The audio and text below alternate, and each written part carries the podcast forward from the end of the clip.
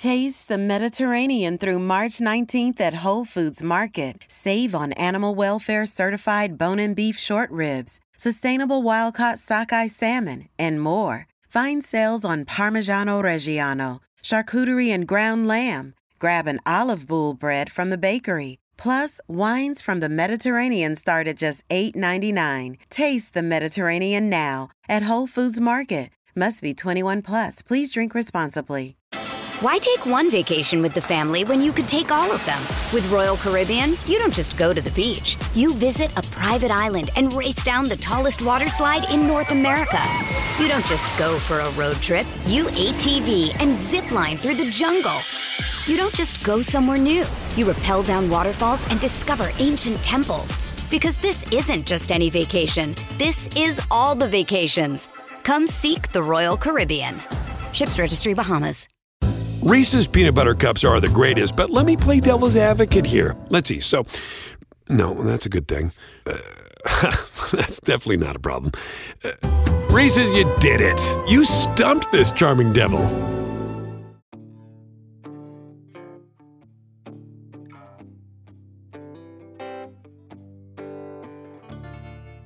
Welcome back, friend. It's a special time in the creepy pasta community right now, you know? No, not Halloween. Who cares about that? It's because old Drew Blood finally got an ad read. And no fast forwarding allowed. You neither, Mr. Timestamp. Just a second, friend. It's not like we have a show to do or anything. Well, what do we have here? A scaly prick? Oh, I'm kidding. Of course you're Michael Myers, because Michael Myers wears a hockey mask on the top of his head like a hat. You'd have made a better Lyle crocodile, that's all I'm saying. Here's a few cigarettes, buddy. I'm sure you've had enough candy for one night. Mmm. All right, that's better. So tonight we've got two stories from our old pal N.M. Brown and our new pal Gray Walker. So smoke 'em if you've got 'em and drink those glasses to the bottom, y'all. 'Cause old Drew Blood has a tale to tell. But first, here comes the rigmarole. Uh, you're listening to the standard edition of this program. If you'd like to show your support and enjoy ad-free versions of this and all our other episodes, visit simplyscarypodcast.com and click Patrons in the upper menu. Sign up today. You'll get instant access to the whole enchilada, including hundreds of tales from our audio archives dating all the way back to 2012. Thank you for your support. Got a story or two you'd like to hear on the show? Send it to drewbloodhorror at gmail.com. If selected, we'll do business. For our first wholesome story tonight, we're having a romantic dinner with a perfectly happy couple. So, without further delay, I give you, from author N.M. Brown, The Body Game. You never realize quite how fucking awful your hands can be until they're shoved two inches from your nostrils. The smell, texture, ugh, the taste even. I shouldn't complain. My girlfriend Tylee says I always shit on anything nice that she tries to do for me. So I was determined to make an effort to prove her wrong this time. She was taking me on a surprise date. There had been a bit too much distance between us lately than either of us would care to admit. My job kicked my ever loving ass that day, and all I wanted to do was go home, turn on the TV, and smoke in bed. But sometimes a few hours of your time overextending yourself is better than a few hours spent in either an argument or worse, awkward silence. All right, fine. I'm not being completely transparent here. I guess you could say that our relationship issues are my fault. She. We had a false pregnancy scare. Her period was missing, like milk carton kid missing.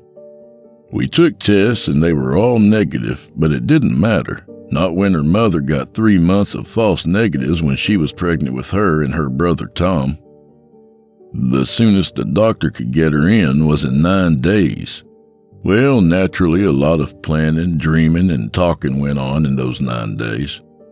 It wasn't what I had wanted, Tylee knew I never wanted to get married. I was upfront with her about it from the start. And wouldn't you know, she mentioned the word five times in those nine days. She came at it from every angle health insurance reasons, taxes. She even went as far as to say that she didn't want the child ostracized for having a different last name as their mother, which is offensive as fuck. She became more animated, her eyes sparkling more each time she broached the subject. I mean, sure, I loved her, but it was just bad news if you asked me.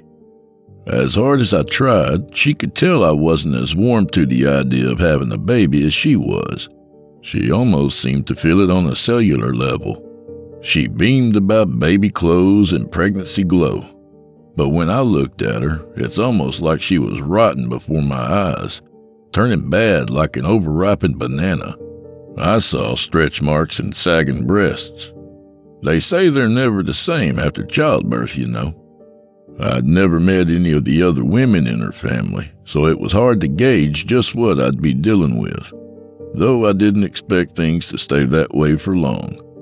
Tylee and her family were insanely close, almost morbidly so. I was always hearing about something that had happened to this person or that one. Whether they had meant to or not, her family had conditioned, groomed in a way, her to live her life akin to a do's and don'ts list. Well, anyhow, by the time the doctor's appointment came around, her late visitor had shown up. Tylee was heartbroken, devastated in a way that I didn't know her sweet, sunshiny soul was capable of. I tried my best to be there for her, to match the energy of her sorrow while maintaining enough strength for the both of us. But after a short while, there was nothing I could do. We moved on. Whether it was in the same or opposite directions was something that remained to be seen. Tylee withdrew more and more from me until one day I came home and found her gone completely. It scared the hell out of me at first, if I'm honest.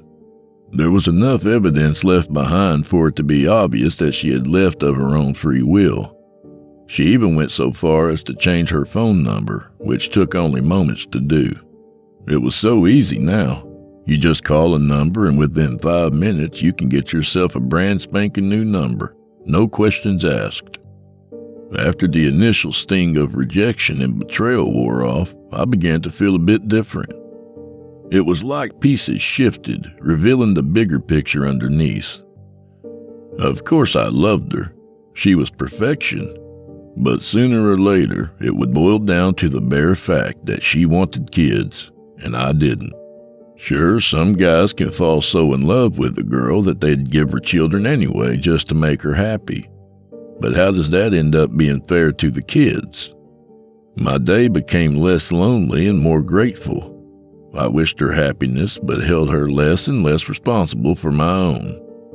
But I'm only human, right? I'm not going to sit here and lie to you. When she showed up on my doorstep three months later, all the healing fell away. She leapt into my arms, and I gladly let her do it. As it turned out, the love I had for her was just as strong as it was the day that she left. Tylee never said where she was and what she'd been doing, and I honestly didn't have the heart to ask. Even with the bigger picture revealed, I couldn't resist enjoying just a little more time.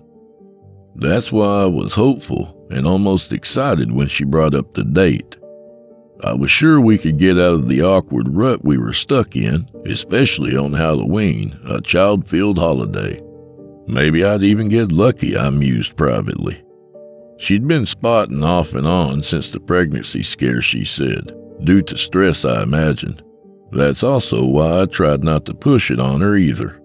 Anyway, ultimately, there had to be a way to move past the scenario we had just narrowly avoided, along with the words and lost time that went along with it. Words that never even needed to be said, and time that needn't have been missed in the first place, mind you. But I guess that rabbit cat's out of the bag now, ain't it? She stayed quiet on the ride over, leaving me questioning whether to enjoy the peace or have it invade my nerves like a sweeping plague.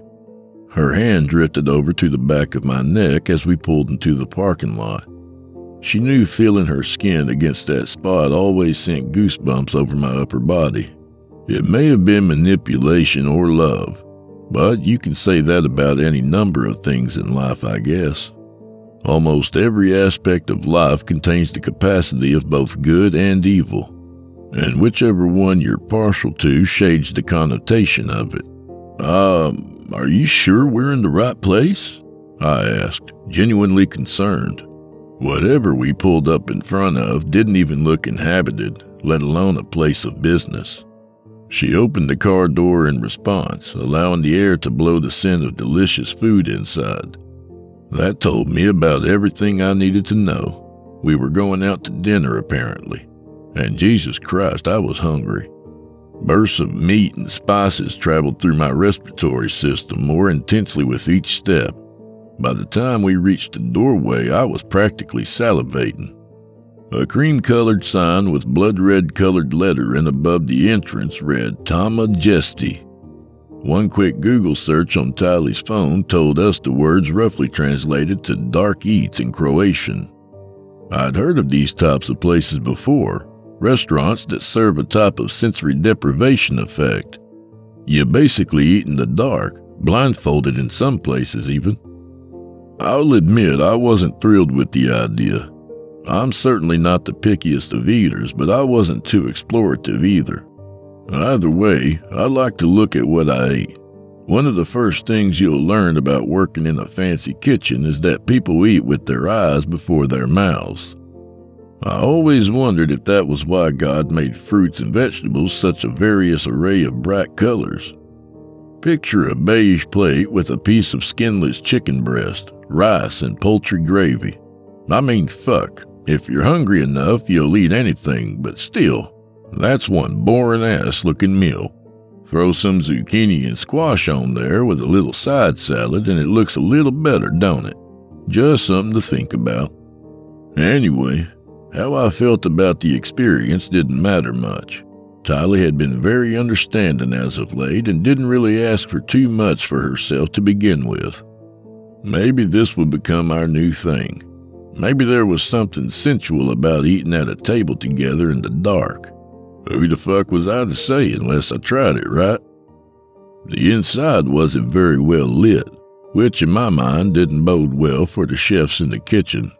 Maybe their area is light sealed but brightly lit, I thought distractedly. From what I could see, it looked appropriate for the season. At the same time, though, I doubted it looked much different in March or January. It wasn't Halloween in the pumpkin witches and goblins sense. The theme was just macabre, honestly. From the sconces that covered the walls, electric candles, by the way, to the menus and all the way down to the napkin holders. All it needed was a corner candy bowl and they'd be set. Fuck, now I want candy, I remember thinking at the time. It wasn't long before we were seated at a corner booth, Two blindfolds lay over our pristinely made table, confirming my suspicions from when we had arrived. The last thing I saw after we were seated were Tylee's eyes sparkling at mine with excitement. And in no time at all, they had already brought something out for us to eat. Angie has made it easier than ever to connect with skilled professionals to get all your jobs done well. If you own a home, you know how much work it can take whether it's everyday maintenance and repairs or making dream projects a reality. It can be hard just to know where to start, but now all you need to do is Angie that and find a skilled local pro who will deliver the quality and expertise you need. Angie has over 20 years of home service experience and they've combined it with new tools to simplify the whole process. Bring them your project online or with the Angie app, answer a few questions and Angie can handle the rest from start to finish or help you compare quotes from multiple pros and connect instantly, which means you can take care of just about any home project in just a few taps. Because when it comes to getting the most out of your home, you can do this when you Angie that. Download the free Angie mobile app today or visit Angie.com. That's A-N-G-I dot com. Why take one vacation with the family when you could take all of them? With Royal Caribbean, you don't just go to the beach. You visit a private island and race down the tallest water slide in North America. You don't just go for a road trip. You ATV and zip line through the jungle. You don't just go somewhere new. You rappel down waterfalls and discover ancient temples. Because this isn't just any vacation. This is all the vacations. Come seek the Royal Caribbean. Ships Registry Bahamas. Suddenly it occurred to me that I didn't have a chance to wash my hands. It's amazing how many things get transferred by contact in one single day, mainly by touch. You scratch your armpit, go to the bathroom, adjust your balls, scratch your face. It's a common practice, in the old days of washing up before dinner at least, to wash your hands before you eat. But what about afterward? Anyway, once I got past trying to identify the scents on my fingertips, I took my first bite. It was clean, crisp, and buttery. I imagined it was a piece of toasted bread. A minuscule grunt of satisfaction escaped my lips as it slid down my throat. I took the second bite faster, savoring it less. A tanginess enveloped the third, a rich jammy flavor melted into my tongue as tiny gel filled bubbles burst with each bite. Savory boba on toast? I thought quizzically. Whatever it was tasted wonderful. The sounds Tali was making assured me that she agreed. I was pleased to fill a second unattended piece. However, this one was smeared with something that tasted acrid and earthy. My eyes struggled against the blindfold as I politely reached out for the plate to put it back when a hand blocked my way. It then reached to my shoulder as a musty breathed man whispered a single word in my ear Eat. My stomach filled slowly as they placed each tapas sized offering in front of my face. I'd never been a fan of small portions, honestly. It always just seemed like a way to rip people off. My mind reeled at the thought of how much this was all going to set me back. Sure, Tylee said it was her treat, but we share finances. Her treat is my treat, so to speak. I tried to lighten my own mood, joking to myself internally that as long as there were no tricks, we'd be all right. It never occurred to me to talk to Tylee, as awful as that sounds. We'd never really been conversational eaters in the first place. I fumbled across the table to reach for her hand. However, the moment I touched her, she gently redirected me back to my food. I kept thinking back on the interaction between Tylee and our macabre maitre d', the body game. It reminded me of that old Halloween game our moms used to set up when we were kids and had friends over or a party. You remember that one, right? Spooky music would play while the lights were dim beyond visual recognition. The game was that we were supposedly eating a body, slain by our creative mothers. It had an old poem that went with it. Many and many a year has passed since they buried this man away. But his withering corpse we've here amassed, dug up from his tomb today. Here is his brain, which feels no pain, here are his eyes, frozen in surprise. Here is his heart, never more to start. And so on and so forth. We'd be served food disguised as body parts, boiled grapes for eyes, tomato for the brain and whatnot. My favorite was always the ramen noodle intestines. My thoughts were soon interrupted by a clinking sound not too far from my face. A new course one that didn't offer much by way of scent, which wasn't always necessarily a bad thing. It had a fleshy texture, almost like ham. No, that wasn't right. It was smooth like the white of a perfectly boiled egg. It squished between my teeth and against my gums, sending rivulets of its succulence down my chin and neck. I imagined Tylee getting sprayed by splatter as I struggled to break it down into a size I could easily swallow. Not that I much wanted to. The flavor was robust, acrid, and coppery all at the same time. It left me wondering if that was their game. I imagine you'd save a hell of a lot on food costs if everyone was too disgusted to continue past the third course. I was torn between wanting to get out of there and praying for a better course to wash the taste out of my mouth. My thoughts couldn't help but turn to Tylee and wondered if she was experiencing the same thing. The decision was made for me as I felt two hands clasp my unsuspecting shoulders. Simultaneous muttering erupted all around me. I was caught totally off guard to hear Tylee's voice join the fray. Her tone was sinister, darker than I'd ever heard before. Before long, I realized they all seemed to be chanting in a language completely foreign to my ears. At that point, the mental unease was simply too much to bear. I swatted the stranger's hands away from my person and yanked my blindfold down from in front of my eyes. My breath hitched in horror as I absorbed the scene around me. I didn't hear so much as a chair move when we were eating. Yet I found myself surrounded by the patrons that were seated as we arrived.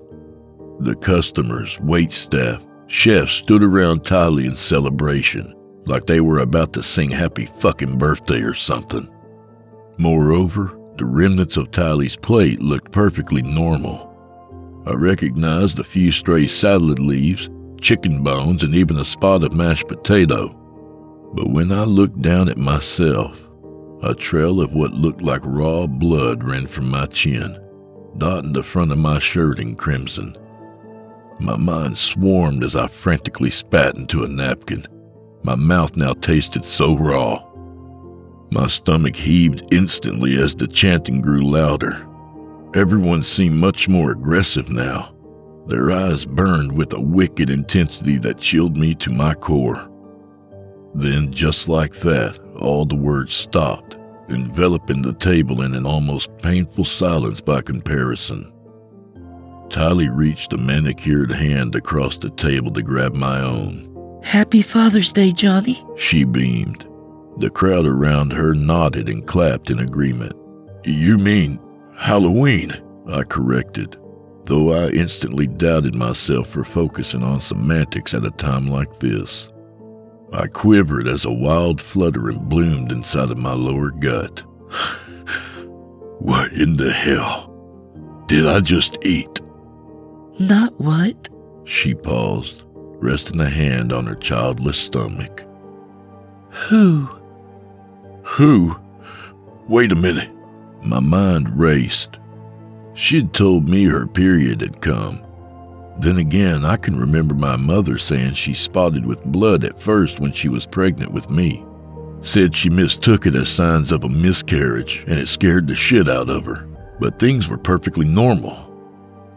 I rushed to my feet, knocking over my glass and sending my silverware careening to the floor as a result of my hastiness. I didn't look back, I just ran, shuddering from the foul aftertaste. The more time that passed, the more it tasted like my tongue was decomposing. It was death and life and vomit and shit and garbage and char. Tylee was on her own. She took care of herself well enough during the three month vacation, and this current event had shown me that a large part of me wished she hadn't returned at all. I ended up driving to my office and hunkering down there for the night. Being in the large empty building always used to make me anxious, but for that one night, I'd never felt safer. As if my thoughts had tangible power, I returned home to find most traces of Tylee once again gone. My gratitude outweighed the feeling of deja vu that threatened to overtake me. To think back on it, I couldn't have even been sure that she returned with everything left that she took off with the first time. Despite the circumstances, I was surprised at how I found myself feeling. The relief I should have felt became a crescendo in sense of impending doom. I was downright terrified, if I'm honest. The taste of whatever that was still laid heavy on my tongue. The yellow paper screamed against the white tile of the kitchen counter, urging me to read it. When I picked it up, Initially, I thought it was a pawn shop receipt. One of those copies of a copy of one, anyway. I was wrong. The gray letterhead read Tama Jesti, Women's Medicinal Arcane Wellness Center. It was a medical form with aftercare instructions for a D&C procedure. Something normally performed in the event of a loss of pregnancy.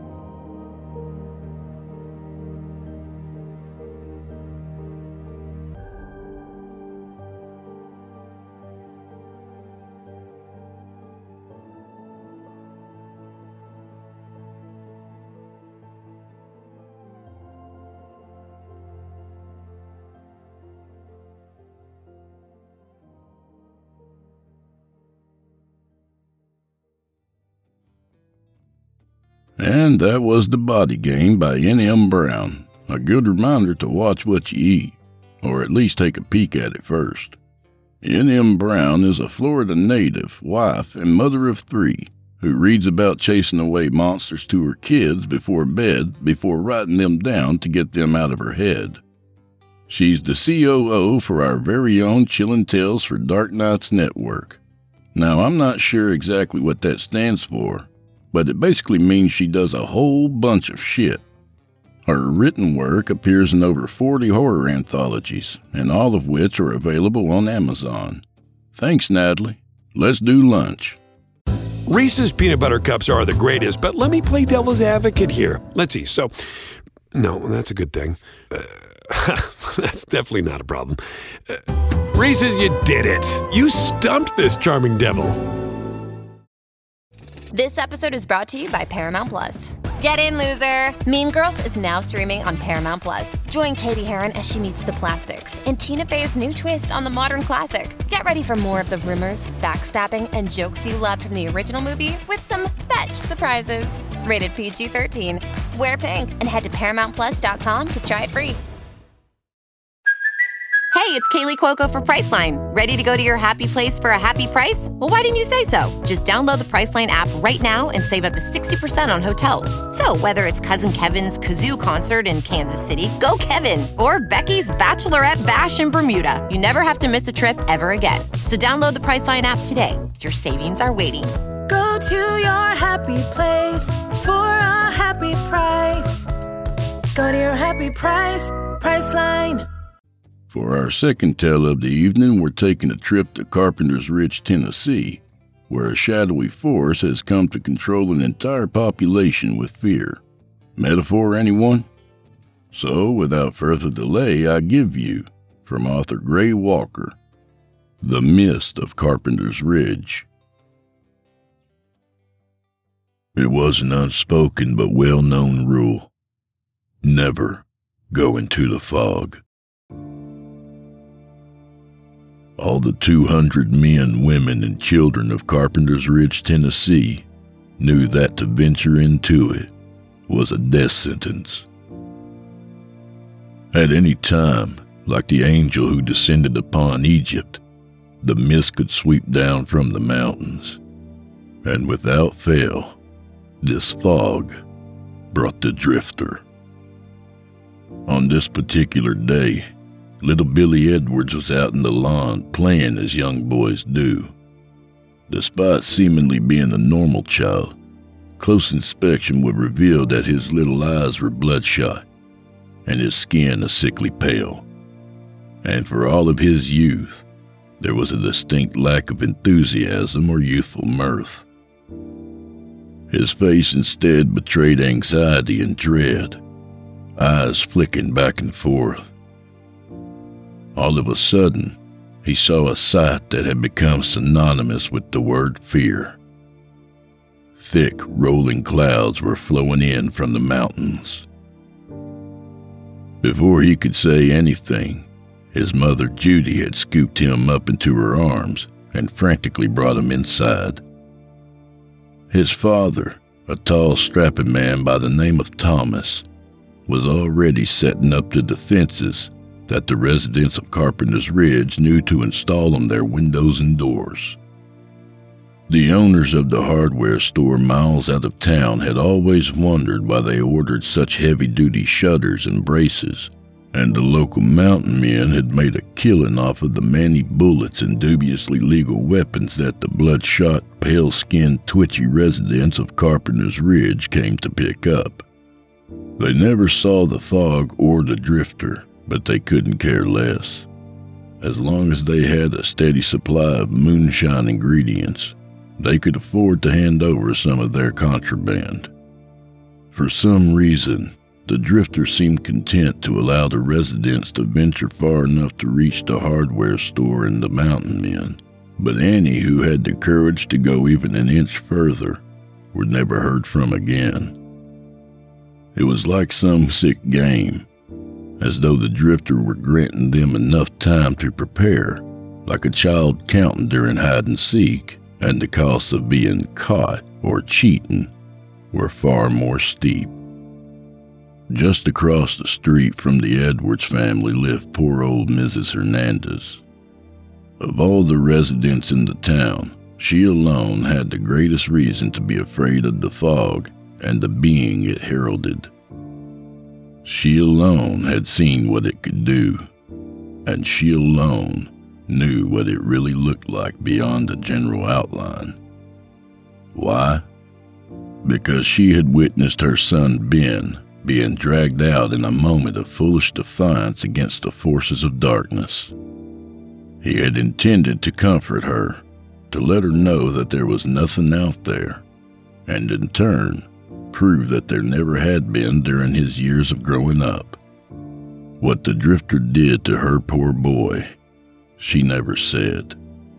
Watching her worst childhood nightmare and her worst adult nightmare come true all at once had broken something in her.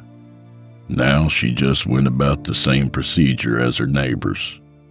She always hesitated as she passed by the small window that Ben had thrown open just before his demise, wrinkled hands shaking and reddened eyes welling up with tears.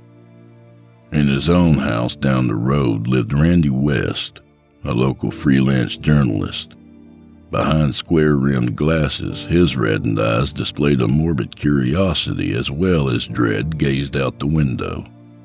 All over his house were newspaper clippings, alleged sightings of the town's infamous specter, and written testimonies by eyewitnesses. Perhaps the correct term for the latter would have been second-hand transcriptions of their crazed ramblings and screams.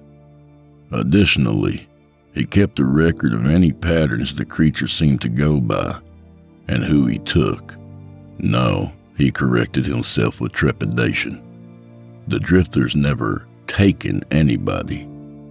He knew it as well as everyone in town.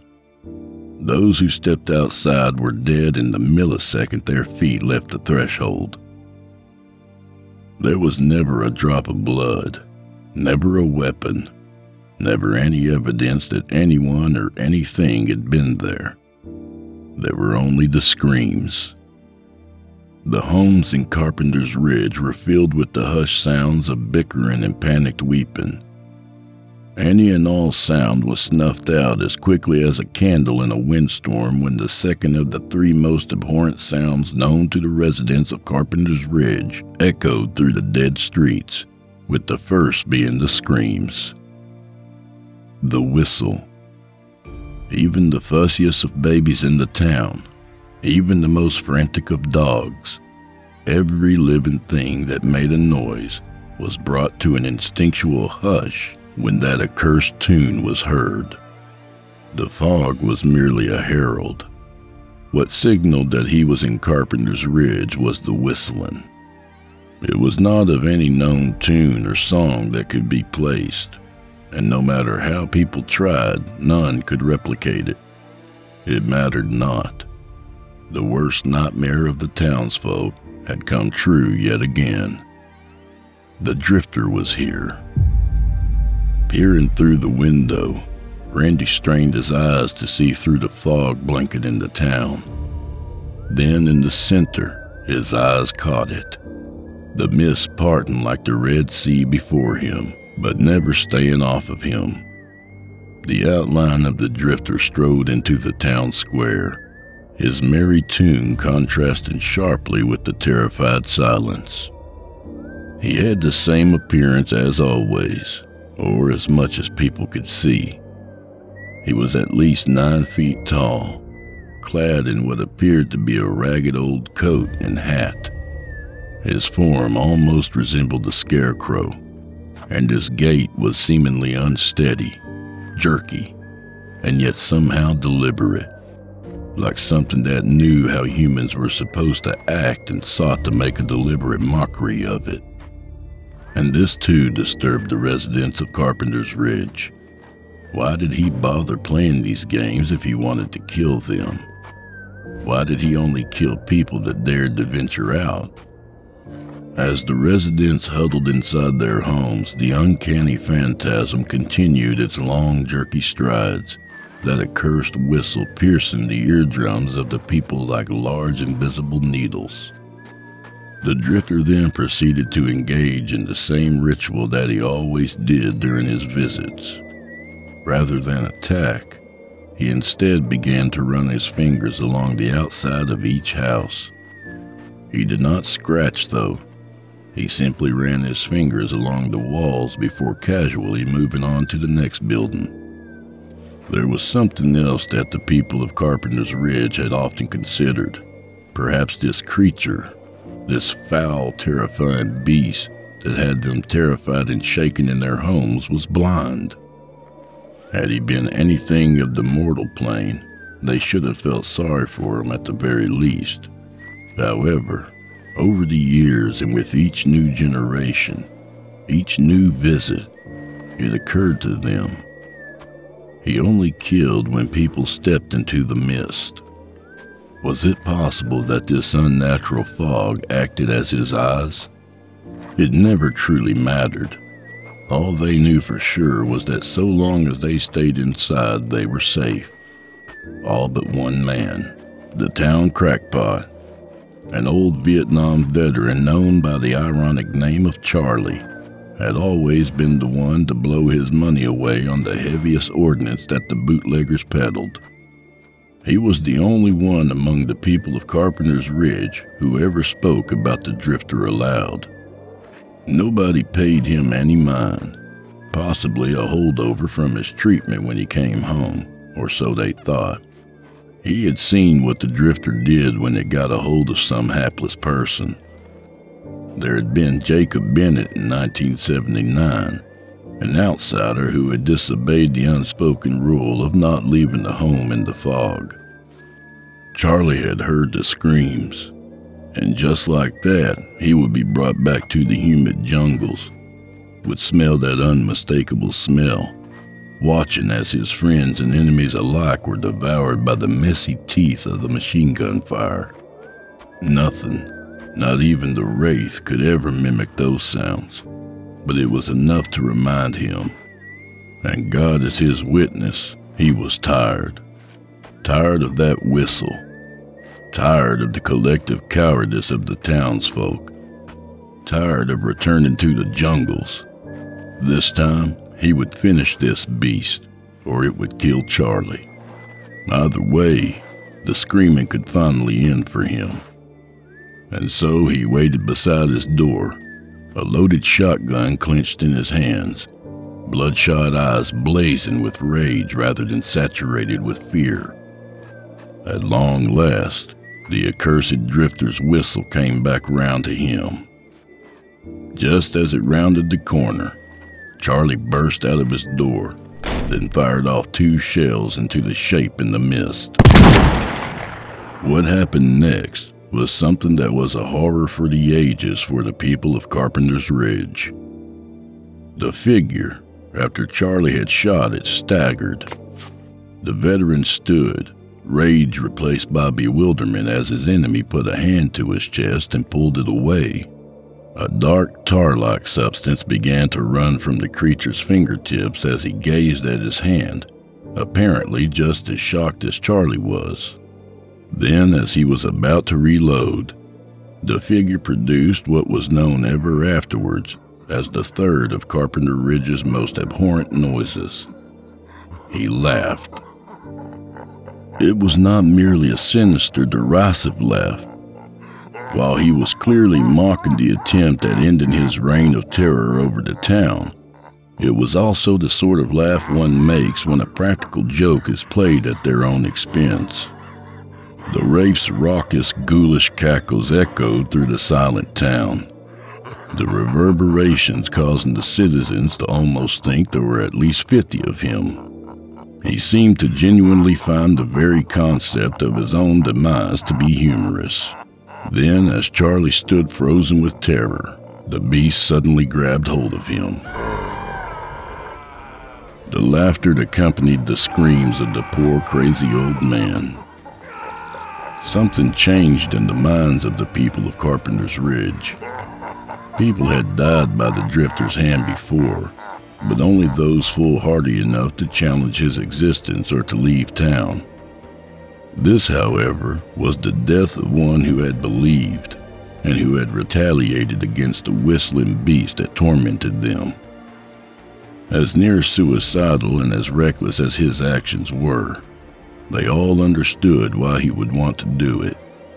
He had suffered long in a war he never asked to join and had been subject to further torment back home.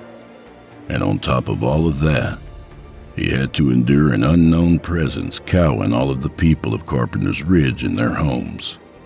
Of all of them, he had been the bravest. The drifter was beginning to scoop up the body of the first man of this town to challenge him. The first time anyone had seen the after effects of his acts. Suddenly, a shot rang out. The creature jolted, then whirled around in the direction of whoever dared to challenge him. Mrs. Hernandez, eyes brimming over but full of hate and rage towards this aberration, stood on her porch, a smoking rifle in her hands. Seeming to scoff now, the drifter began to trek towards her. The report of another gun rang out, this time from Randy West, then another and another. Each shot brought another spray of the ebony fluid from the beast's form. Soon the drifter was surrounded no longer by frightened sheep.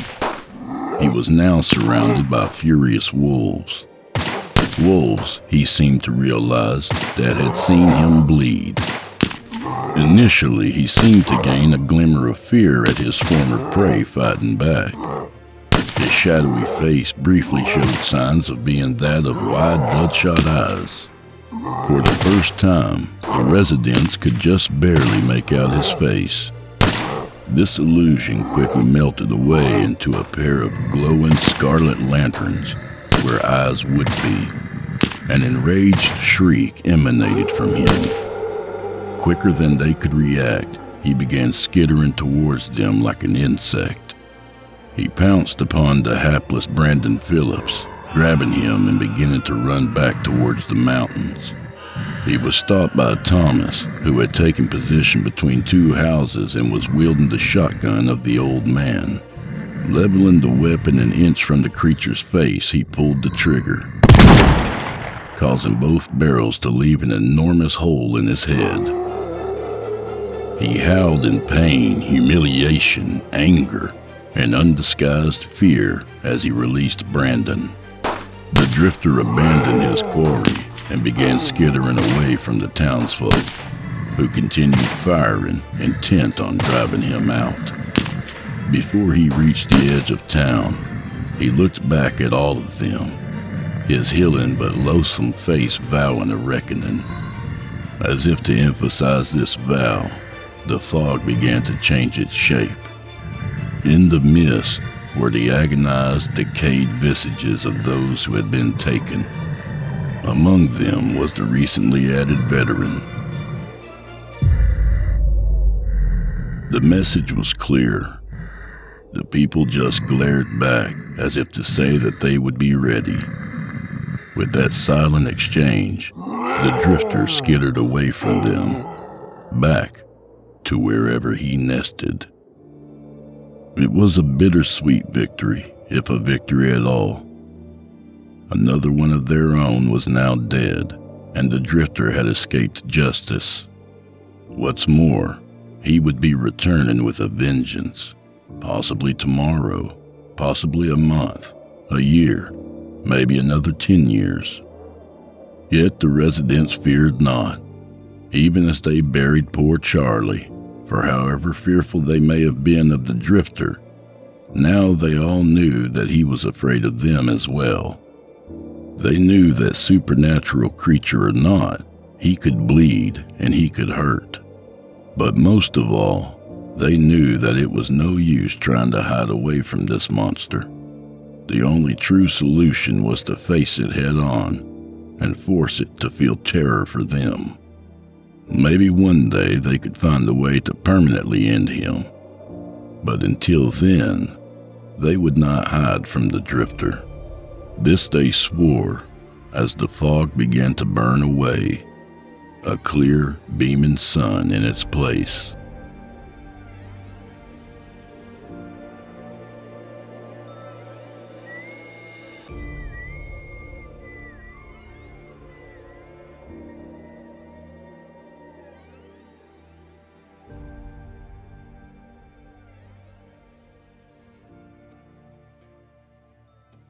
And that was The Mist of Carpenter's Ridge by Gray Walker. A good reminder that courage is contagious. Maybe there are monsters out there, but there are way more of us than there are of them. Gray Walker is an aspiring writer from Alabama, currently working on an MA in creative writing. His favorite genres are sci fi fantasy and horror. He wants to shout out to fellow Reddit authors Elias Witherow C.K. Walker, Matt Dymerski, and Mr. Outlaw. And you can read more from Gray at his WordPress page, thegraywalker.wordpress.com. Thanks, Gray. And while you're at it, please remember to stop by our Apple Podcast page or wherever else you listen to your favorite podcasts and subscribe. The charts are based on subscriptions, not listens, by the way. So feel free to accidentally subscribe as many times as you want. I won't tell anyone, I promise. And if you feel like spreading the word and helping old Drew Blood out and convincing a friend or two to subscribe to my podcast, that would help me out greatly, and I'd really appreciate it. To hear a premium ad free edition of tonight's and all our other podcast episodes, visit simplyscarypodcast.com today and click the patrons link in the upper menu. You'll find yourself at chillintalesfordarknights.com, where you can become a patron for as little as $5 a month and get access to our entire audio archive dating back to 2012, including past episodes of this program and all our other shows, and hundreds of standalone releases, all of them ad free and available to download or stream. If you happen to use Facebook, Twitter, Instagram, or YouTube, you can follow and subscribe to Chillin' Tales for Dark Nights there, where you'll get all our latest updates and new releases and have the chance to interact with us each and every week. You'll find me personally on Facebook and Instagram, and sometimes Twitter. Sometimes. And remember, we're accepting submissions. If you've got a story or two you'd like to be featured on this show, send it to drewbloodhorror at gmail.com. If selected, you'll get the full treatment.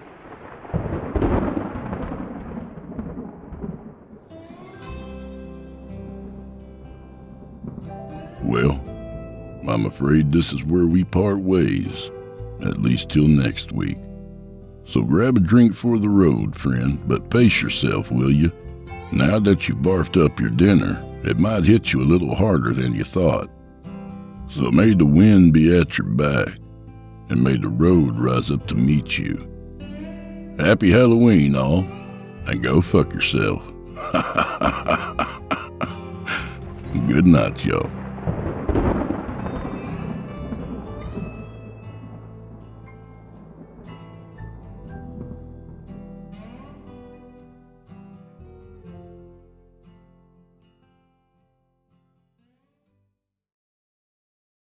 Angi has made it easier than ever to connect with skilled professionals to get all your jobs done well. If you own a home, you know how much work it can take, whether it's everyday maintenance and repairs or making dream projects a reality.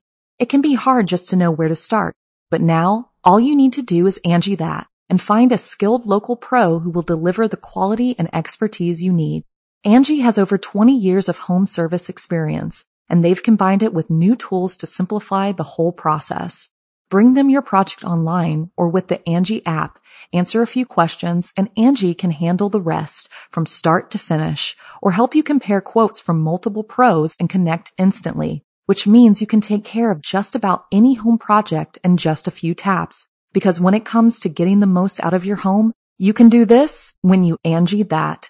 Download the free Angi mobile app today or visit Angi.com. That's A-N-G-I dot com.